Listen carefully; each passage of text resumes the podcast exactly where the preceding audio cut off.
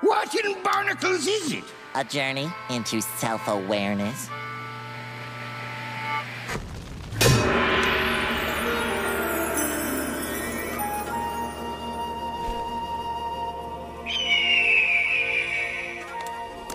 The power within. The power within. The power within. The power within. The power within. The power within. The power within. The power within. The power within. The power within. The power within. Yeah. Cue the intro!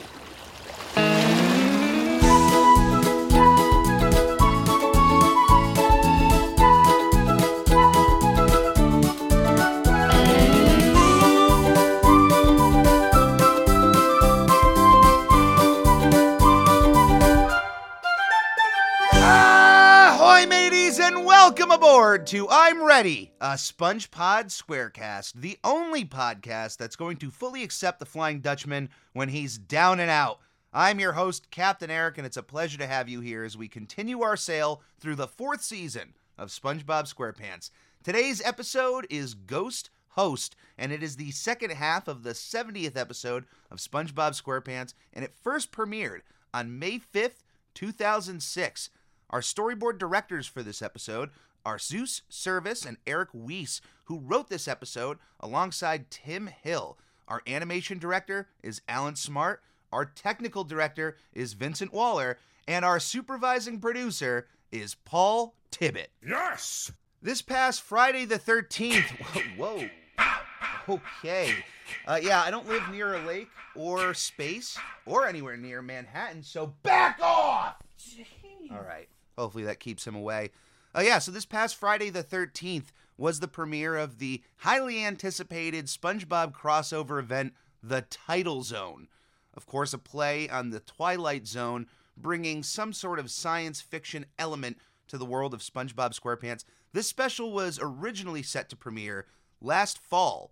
I forgot the original date that they had set, but at some point within a week or two before its premiere, the rug was pulled right from under the tidal zone, and in its place, Sponge on the Run, making its TV premiere, was put into place with almost no news as far as what was going to happen to this special. It premiered on Friday the 13th, and I unfortunately have not watched the special in full, but from some of the clips I've seen of each of the three segments of the special, there seemed to be some enjoyment to be had on that evening. So if you enjoyed the tidal zone, please let me know in the comments below. Did you have a favorite segment? Of course, we had the Patrick Star Show with their episode Shrinking Stars, the SpongeBob SquarePants episode Welcome to Binary Bottom, and then the Camp Coral episode The Switch Glitch. The Binary Bottom episode had a clip that was released after the special that featured a character I didn't even think of when this episode was first talked about months ago.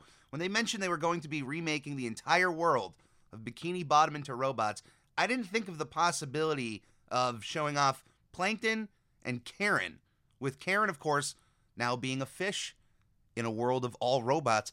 That alone seems to be well worth its its value in watching it. So if you enjoyed the tidal zone, I hope it was a good time. If you didn't enjoy the special, do you have any reasons as to why?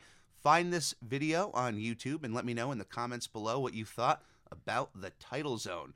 But since we're sticking with the spooky of Friday the 13th into this episode, all dealing with ghosts, it felt appropriate to talk about this past Friday. I hope it was not much of an unlucky day for you. I hope you got through it in one piece. But for today's episode, Ghost Host, this has to be a love letter of some sorts to the horror genre. In in some respects, it doesn't even have to be just the movies, it could be books, but it feels like the story of SpongeBob in this episode seems to be that of someone who becomes so desensitized over time over these scares, these frights that they do nothing to him. He becomes blank to any sort of possible fright that's in front of him. He then tries to help take these frights and bring them to other people. In the feeling, when you're a young kid and you're getting into horror, it can be frightening. Sometimes there's that curiosity aspect of the unknown that just you need to go after it. Even if you're you're scared, there's there's some fun to be had when you're scared, and then you overcome it.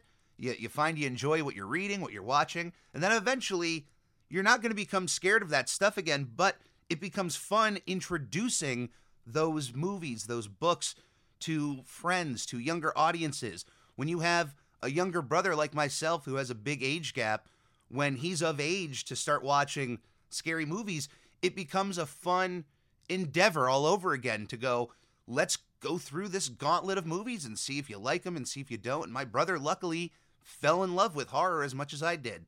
I've talked about this on the podcast before, but when I was younger, around five or six years old, I, I, spent a lot of time at my grandmother's house after school and on weekends due to my, my mother's work schedule.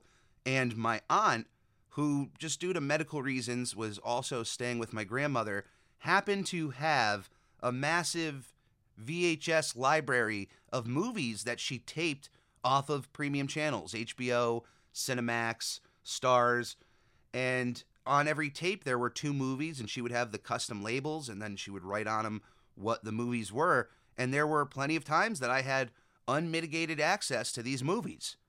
And of course with the kind of time I had in the 90s where there wasn't the distraction of the internet, I was watching a lot of movies that I probably shouldn't have been watching at my age. Nightmare on Elm Street Part 4. It was either that or The Fly as my very first horror movie and We've already talked about The Fly on this season, plenty, uh, plenty enough.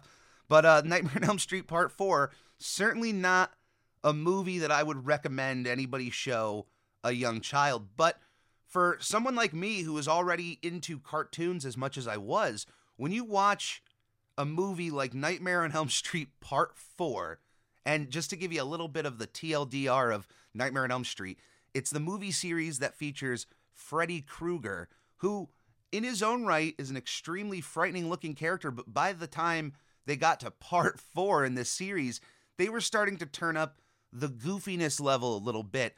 So it wasn't as much of Freddy being just terrifying to his victims. He was also comedically taking them down in a way that was so over the top. It felt like you were watching a live action cartoon, except what was happening to these characters was a, a little bit more than what you would expect. I think if you were watching Tom and Jerry and then went over to Nightmare on Elm Street, you were you were then within that range of oh, violence, cartoonish levels of violence. That just opened my mind to so many other possibilities.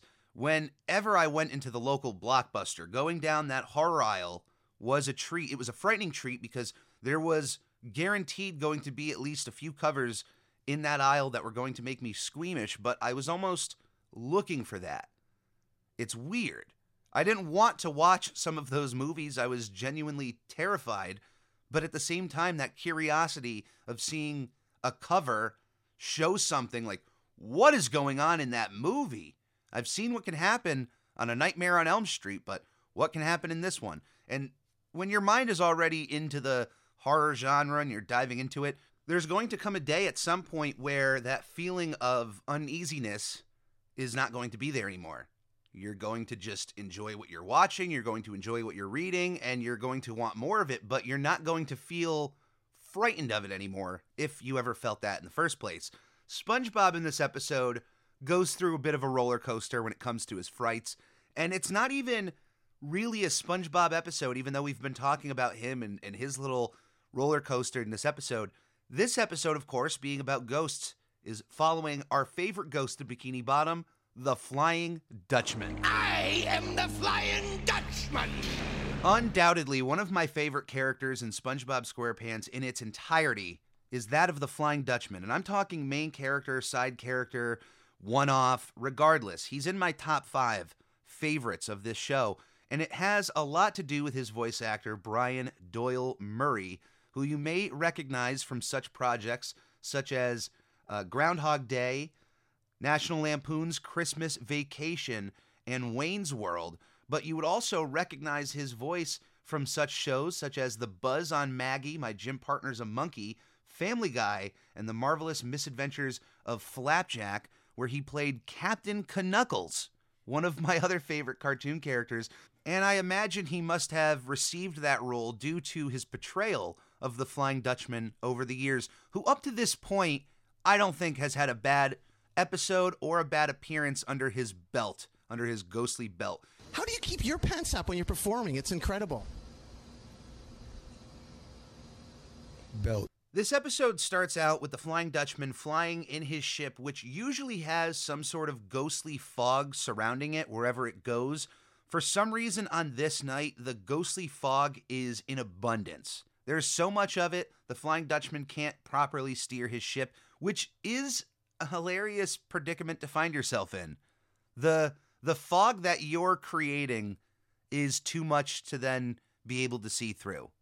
I don't even know if it's his own fog, but everything that we're seeing in the sky is this greenish cloud that is blocking his view. So it's not like it's a normally foggy night for everybody else. It just seems to be an issue for the Flying Dutchman. What is comedic about his pirate ship to me is that even though it's a ghost ship, it still is able to be physically damaged by people, by the outside world. We have seen it in Shanghai, of course, when SpongeBob and Patrick are trying to park this ship and going through all those uh, all those mountains. Keep going.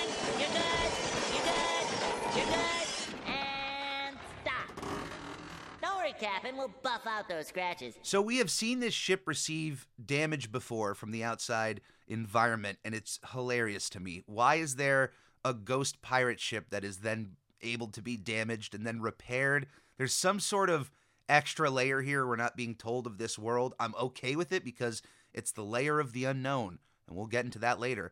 But the the ship that he's flying here, it's it's covered in fog, runs it into a mountain, causing the ship to destroy, sending the Flying Dutchman careening to the ground, which is another hilarious moment in this episode. Here's this ghost who can do anything he wants in a moment's notice, and he's falling. He's falling to the ground, slamming the ground, and then the ship completely destroys around him with this rubble of wood before it turns into some sort of ghostly dust. And as the Flying Dutchman looks upon his pile of dust that used to be his ship, he pulls out a cell phone, another little hilarious moment, and calls up what I imagine is the undersea equivalent of AAA or some sort of ghostly shipwright that is going to come out and repair this ship. I have no idea how you repair a ghost ship, but it sounds like we're missing out on an interesting story there. How in the halibut do you repair a ghost ship? I guess in the way that the ship is destroyed by the environments, it's just rebuildable, but then how does it get its flying abilities? If a normal shipwright comes in and repairs that ship, does it automatically float up? Is there something else that you have to add on to it? There's too many questions here of this situation. I get it, and it's time for us to move on. Whoever is on the phone, whoever the AAA service is, seems to have asked the Flying Dutchman where he's going to be staying during this repair. Is it going to be a business or a residence? And as it turns out, the Flying Dutchman crashed his ship very much near Conch Street, and he notices SpongeBob SquarePants heading home into his pineapple before telling the operator he'll be staying at a residence.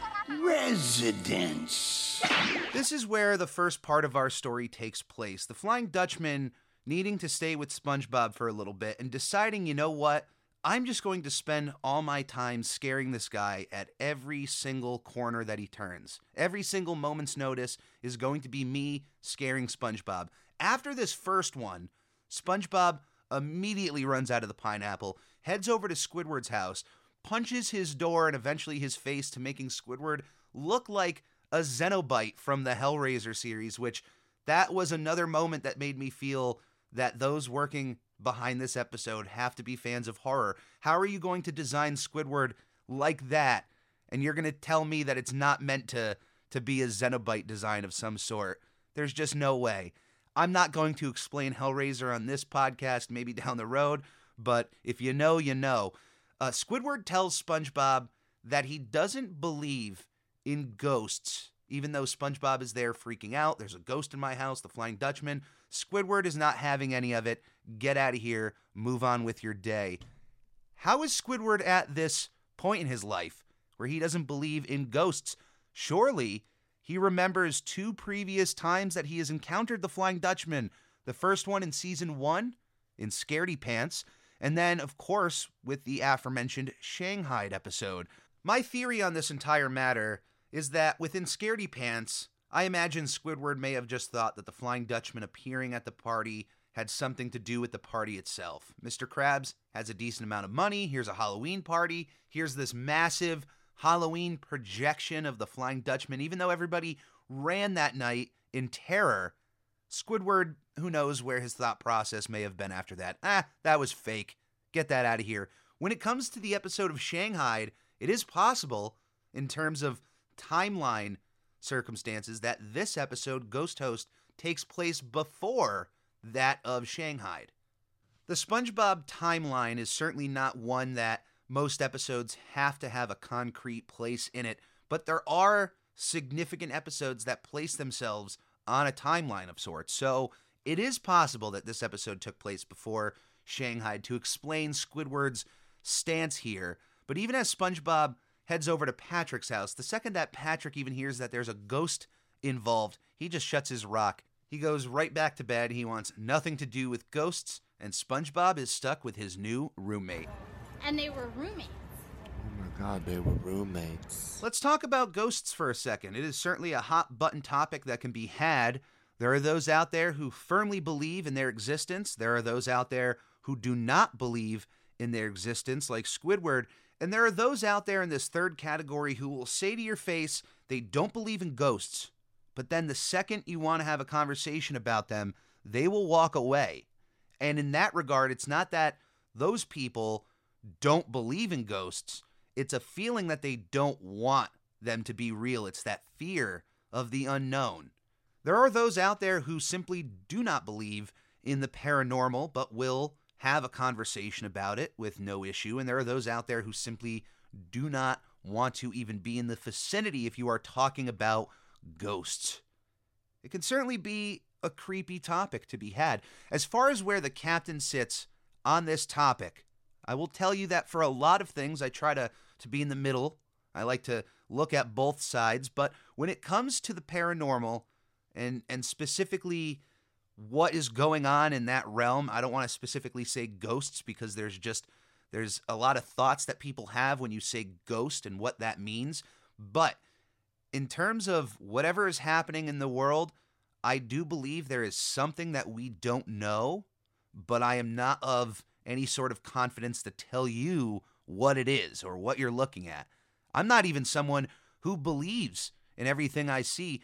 I'm in this weird little pocket of ghost belief where I believe they exist, and yet at the same time, I don't want them to exist. I have an innate fear of the paranormal along with an innate curiosity over it.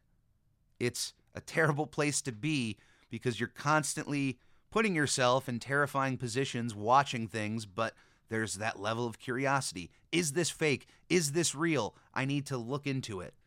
And even if you disprove every single video online that's been uploaded as evidence of the paranormal, you can still find CCTV footage of some unexplained activity.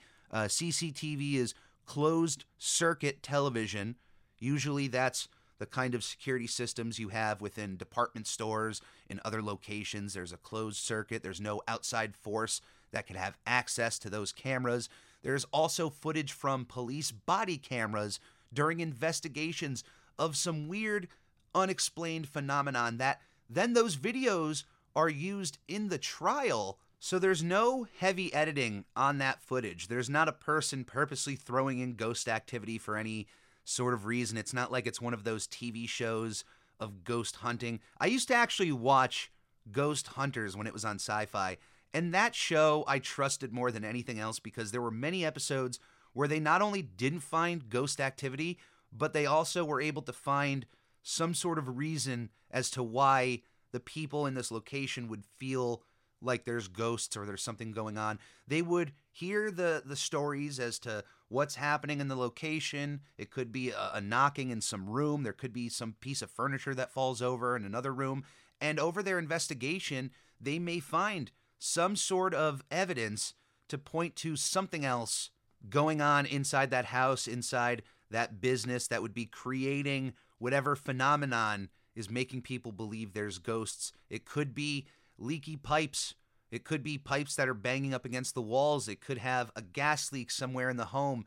There could be a multitude of different reasons. There were plenty of episodes where the hunters wouldn't find any ghosts. And then they would just find this other stuff, which would then make the episodes where they do find some sort of activity a little bit more exciting. And I trusted them a little bit more with their investigations than I did any other ghost hunting team on television because these other shows were laughably bad. Every single episode, no matter where they were, they would find some sort of irrefutable evidence of these ghosts almost personally attacking him. What? What was that name it said? Uh, it said Carl? That's my uncle's best friend. Oh my god, this ghost is calling me out. It was like every episode there would be some sort of laughably bad ghost experience that even as someone who believes in a way, I would laugh at that. But then ghost hunters would have something that I guess would be a little bit more believable. But as I grew up, I accepted the idea that at the end of the day, these TV shows are made for entertainment. And you can't 100% trust every single quote unquote reality show if it's made for entertainment purposes. You can't really believe everything you're being told, even if it's happening right in front of you. How many reality show stars have come out and said all of these segments in this episode were all fake? All of these things were put together. We filmed a bunch of episodes in one day to make it seem like we were doing more things. It's all fake. And honestly, the only show that I can think of that has anything to do with reality that is also as honest as possible is that of Jackass. Can you think of any other reality based show that is as honest to you, the viewer, as Jackass is? I, I can't think of another one. Back at the pineapple, SpongeBob is finally coming to terms with the idea of the Flying Dutchman living with him. The Dutchman, though, is only concerned about spooking SpongeBob. He only cares about scaring him. Scaring people is the only thing that brings joy to the Flying Dutchman. It brings laughter to a dead soul. And SpongeBob, you can see his face the second the Dutchman is starting to laugh about successfully scaring him. SpongeBob smiles. He loves seeing other people happy, even if it's at the expense of himself. And with that knowledge, I have no doubt that SpongeBob SquarePants would make an excellent member to the Jackass crew. But he's okay with the Flying Dutchman in those moments of laughter. After the scare, when he sees the Dutchman enjoying himself, he joins in on it. He, of course, doesn't like being freaked out. But the first, I'd say, third of this episode is all about the Flying Dutchman and his relentless scaring onto SpongeBob. We have some sort of monster house kind of appearance here of the pineapple. SpongeBob gaining tentacles, monsters popping out of the refrigerator, popping into mirrors. Every little trick that the Flying Dutchman has at his disposal of scaring, he is throwing onto SpongeBob SquarePants, who, in very short time, becomes, as I mentioned, desensitized to the Dutchman's antics. He starts not only not being scared of these situations, he is almost aggressively bored at these antics happening. Very soon after the Dutchman moving in, SpongeBob is almost giving him a stonewall look of some of these tactics happening clowns and spiders and snakes and all this stuff. Eventually, the Dutchman is unable to scare SpongeBob, and for some reason, him not being able to scare this one guy sends the Dutchman into a bit of a depression. Now, SpongeBob just tells him, hey, you need to start scaring other people for yourself. Get out there. And after two unsuccessful scares at a mattress store of someone sleeping and then a kid with a jump rope, the Dutchman decides he's lost his mojo and he just needs a place to crash for a while so he can get back up on his feet. And since he was already staying in SpongeBob's pineapple, well, why don't you let the Flying Dutchman stay on your couch for a little bit longer, just until he feels like himself again? That turns into six months later, where we get a look into SpongeBob's pineapple, now completely destroyed by partying ghosts who are driving around the pineapple on motorcycles, and we get this fat, disgusting looking bum of a Flying Dutchman who is putting on his best Oscar Kokoschka during this house party that is going on, or these extra ghosts that are hanging around. He's also trying to pick up a new woman in his life, Incidental 7.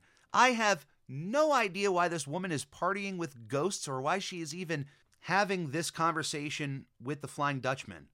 How did you get into this party? How did you get into this situation where the Flying Dutchman is trying to pick you up and you have to call him out on his wedding band that he's wearing? It's probably my favorite moment in this entire episode. This whole sequence is my favorite Brian Doyle Murray Flying Dutchman moment of the series. When the Flying Dutchman is completely down and out, out of his luck, just a bum on SpongeBob's couch. This is just hilarious to me. Of all the characters to find themselves on SpongeBob's couch, the Flying Dutchman is certainly the funniest. SpongeBob comes home, reminding me of that episode of Ren and Stimpy when uh, Sven Hoek, when Sven and Stimpy are at home destroying the house and Ren comes home to just see this destruction. I don't imagine SpongeBob getting to the same levels of Ren Hoek in that episode of of uh, threatening.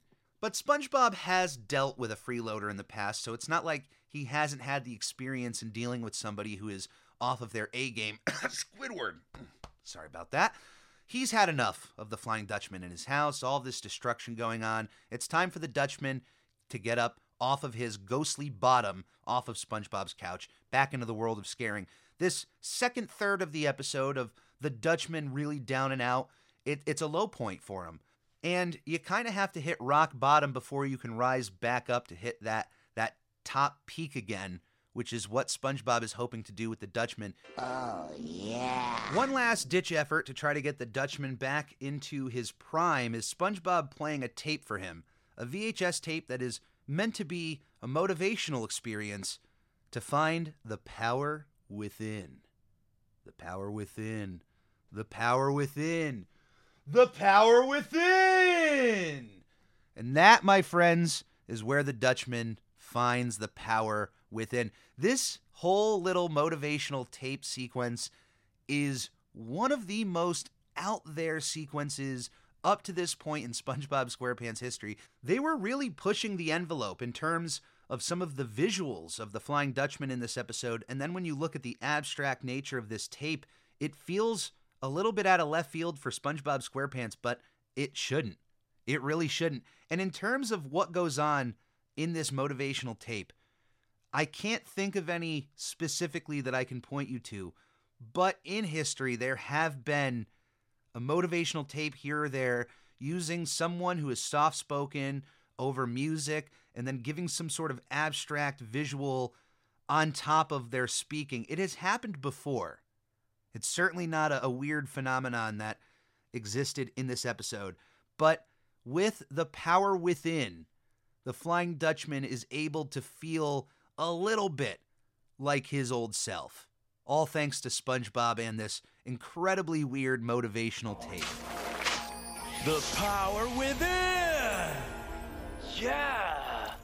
Before the tape, though, at some point during the party, I wanted to mention this, but one of the other ghosts at the party is riding around on a motorcycle and rides it straight through SpongeBob's wall. Of course, the ghost goes right through the wall, but the motorcycle breaks apart in all these pieces. SpongeBob sees this, grabs his eyes, and his eyeballs bulge out for a second as he's viewing this carnage that's about to happen. His eyeballs show all these veins on them, and I believe this has to be a subtle reference to the character of Ratfink.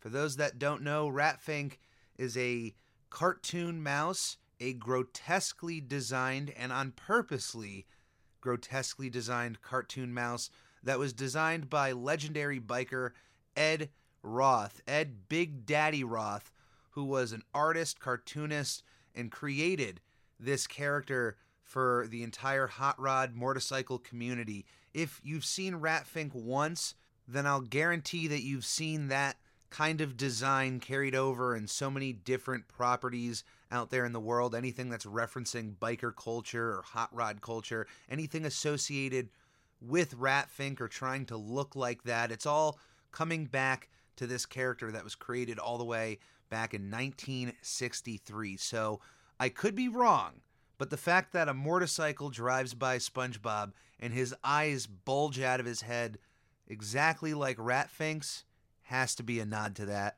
I'm going to call that from Captain Eric. I don't know if that's a, a mention that anyone else has made out there about this episode, but I'm going to make that claim right now.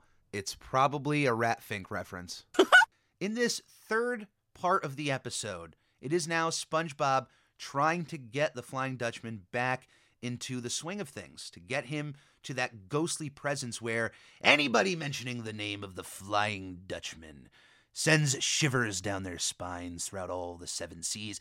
He's trying to get the Dutchman back to that level, and it's admirable. There's really some adorable moments of SpongeBob and the Flying Dutchman in this episode that I absolutely love. There are moments of when SpongeBob is flying with the Flying Dutchman on his back. It's very quick, but just to see these two characters in this moment both smiling, having fun in some way, it's enjoyable to watch. You you get this enjoyment with them. And after seeing all of the different body transformations of the Flying Dutchman and of SpongeBob in both fear and in their scaring, it's nice to just see these little quiet moments of them two with each other where there's nothing crazy going on. It, it lets you appreciate it a little bit more with all this zaniness happening in the episode. The first victim on this new scare front of the Flying Dutchman is for some reason a blind older woman who is also listening to headphones. She thinks the Flying Dutchman is somebody she knows. It's unsuccessful. I have no idea why he wouldn't assess this situation and try something different. But their next victim is an even worse candidate for a scare choice Larry the Lobster when he's at the gym. Now, I can tell you from going to the gym over the last couple of months that there are people in the gym that you very clearly do not want to bother for any reason whatsoever. You shouldn't bother anyone at a gym. Let them do their workout. But there may be times where you just have to ask a question if they're using a piece of equipment, so on and so forth. But there are people within that realm, within that gym world, that very clearly you can see from the other side of the room is in a mode, is in a workout that you just can't you can't stop. You can't bother them. You don't want to approach them. Let them get their workout over with and talk to them afterwards. Larry the Lobster feels like that kind of guy that when he goes into the gym, his attention and focus is 110% on his workout. There is no scaring or bothering the guy when he's in that A game. I feel like it was a poor choice for the Flying Dutchman to try to go after Larry the Lobster of all places at the gym. I'm not sure if going after Larry outside of the gym would still be a smart choice, but I think your chances of scaring him go up a lot more if you're scaring him outside of a gym than trying to scare him inside of the gym. Or if he really wanted to scare Larry, he should have brought some of that personalized terror that he brought to Squidward later in this episode to Larry here. I'm sure you could freak Larry out in that mirror where he's looking at himself. Imagine the Flying Dutchman using his powers to give the appearance of Larry as a really skinny lobster. Because what's going to terrify Larry the most out of anything in this world? It's losing his muscles. So there was an opportunity and a way to scare this character, but it wasn't done in the in the right way possible. After this failure, it's SpongeBob's time to give the Flying Dutchman the right path, the right movement to get him into this place that he needs to feel he's got to get at this this terrifying presence. And it's involving Squidward, as I had already mentioned earlier in this episode. Squidward had made the proclamation that he doesn't believe in ghosts, and it's for this that I think gives the Flying Dutchman the most exciting opportunity. It's one thing to scare somebody who is already terrified of ghosts, but I think if you go after someone who is telling people that they don't believe in ghosts, that's got to feel like an extra badge of honor if you are able to freak them out. You know? Getting someone who is going to tell you you're not going to be able to do this has to feel like the biggest high for him. So, of course, going after Squidward, going after someone who is a self proclaimed non believer, is going to be one of those first steps in getting the Flying Dutchman back into the swing of things. But on top of that, SpongeBob knowing Squidward is then able to feed some information to the Dutchman on how to perfectly freak this guy out. and it's one of my favorite sequences of this entire episode. Squidward's about to go to bed before all of that ghostly fog that we mentioned from the beginning of this episode covers his ceiling before the shot of his mother, a giant ghostly apparition of his mother, comes through the ceiling, berating Squidward for not calling her, guilt tripping Squidward into not calling his mom, which, since we're on the subject, if you have the ability to call your mother at the end of this podcast, just give her a call and say hi, I love you. And if she happens to ask why you're calling, you could just say, no reason, didn't need one, or just tell her that Captain Eric told you. Tell her that the captain sent you to call your mom. If you're in the ability to do so, just do it. It'll take 30 seconds or so and it'll make her day. Trust me on that. Squidward's mom, in this moment, all of a sudden starts melting in front of him very creepily before a giant clarinet comes from the ceiling, shooting all of this music and these musical notes at Squidward before the clarinet. It's one of my favorite sequences, and I would advise you to just watch it, but I'm going to try to explain it here. But the clarinet from the ceiling comes down into Squidward's ear holes. You don't really have ears on the character of Squidward, but wherever his ears would be, the clarinet shoots through one, coming out the other before the clarinet itself connects, making a ring, and then attached to that ring is a chain. And attached to that chain is the Flying Dutchman holding up Squidward. It's this wonderfully, beautifully animated sequence of Squidward being picked up by this chain and then the Flying Dutchman being like, Oh, you don't believe in ghosts, huh? Flinging it around his head extremely fast and then tossing Squidward all the way back into his house. This one quick, like five second sequence is one of my favorites in this entire episode. The idea of the clarinet going through the ears reminds me of another moment from A Nightmare on Elm Street. So there's a lot of little bits in this episode that you can point to possible connections to horror movies.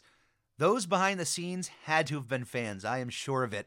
But Squidward gets thrown right back into his house, where one of his biggest fears is now in front of him. A massive version of SpongeBob is inside of his home, and in one of the creepiest sequences in SpongeBob SquarePants history up to this point, the giant SpongeBob then contorts with his eyes coming out of the sockets, something you would see straight out of Beetlejuice, which is one of my favorite movies of all time. And most certainly, the character of Beetlejuice had to have been an inspiration to the way the Flying Dutchman was in this episode, and even in some of the ways he was scaring people, was very Beetlejuice esque.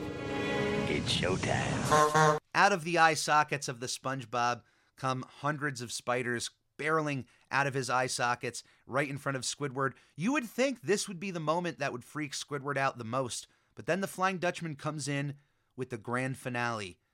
The trick of all tricks, one that has been used by many a grandfather out there, scaring and freaking out their grandchildren. I'm talking about the disappearing finger trick, which sends Squidward into a level of fright that the Flying Dutchman has been looking for for this entire episode. Squidward runs right out of his house, right through that wooden door, sending him running to the hills, and the Flying Dutchman feels successful in this manner. He cannot thank SpongeBob enough for not only taking him in, but for also helping him relive his mojo, whatever he was missing for the last few months, and even admits to SpongeBob that his ship has been repaired for about three months or so, but just enjoyed staying with him. The Dutchman did leave SpongeBob with a parting gift for all of his trouble, a gift that is clearly meant to remind SpongeBob over his time with the Flying Dutchman. This gift swallows up SpongeBob whole, and we hear this monster growl inside of the box before SpongeBob just goes, Aw, Dutchy. Like, he fully expected this kind of gift and accepts it. That's the kind of friend SpongeBob is. Even if you are a freaky looking ghost with unbelievable powers, he'll still take you in. He'll take you off of the streets. He'll give you a place to stay, and he'll even accept your creepy gifts. That's the kind of friend SpongeBob SquarePants is. I don't know about you, but I certainly wouldn't want a ghost staying on my couch for an extended period of time. I mean, if there was a solid end date to the ghost staying in my home, maybe I could be swayed to allow this situation to happen. But I don't think I would want to be scared at every waking moment like SpongeBob was. Every day, everything I'm doing to have that ghost pop up and try to scare you, that doesn't sound appealing. Liar! I have no desire in becoming a ghost host, and I'll leave that job to the gentleman inside of the haunted mansion. But what about you?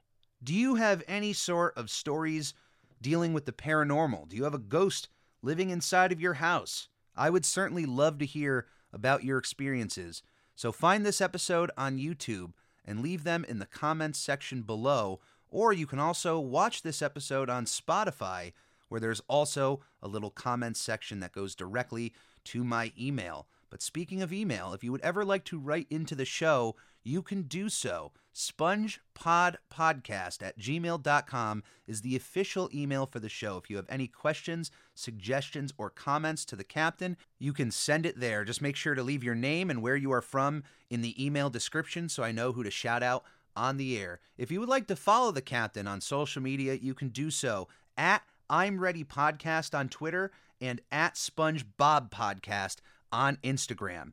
The easiest way to support Captain Eric is by subscribing to the YouTube channel. You can find the link in the podcast description below, or you can search up at the Captain Eric on YouTube.com. Hitting that subscribe button is the easiest way to show any sort of support for the captain. But if you would like to go the extra mile, you can click on that Redbubble link in the podcast description below, where you can find a bunch of different Captain Eric logos and pieces of art that you can put on a multitude of different products, including stickers, pillows, t shirts, and even duvet covers if you so please.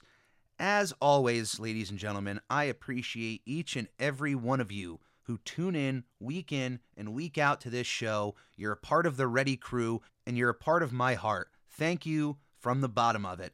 As always, please stay safe, be kind to one another, and come aboard again to another episode of I'm Ready, a SpongePod Squarecast. Who would guess we'd have so much in common? You like teddy bears, I like teddy bears. You like ponies, I like ponies. Is that a wedding ring?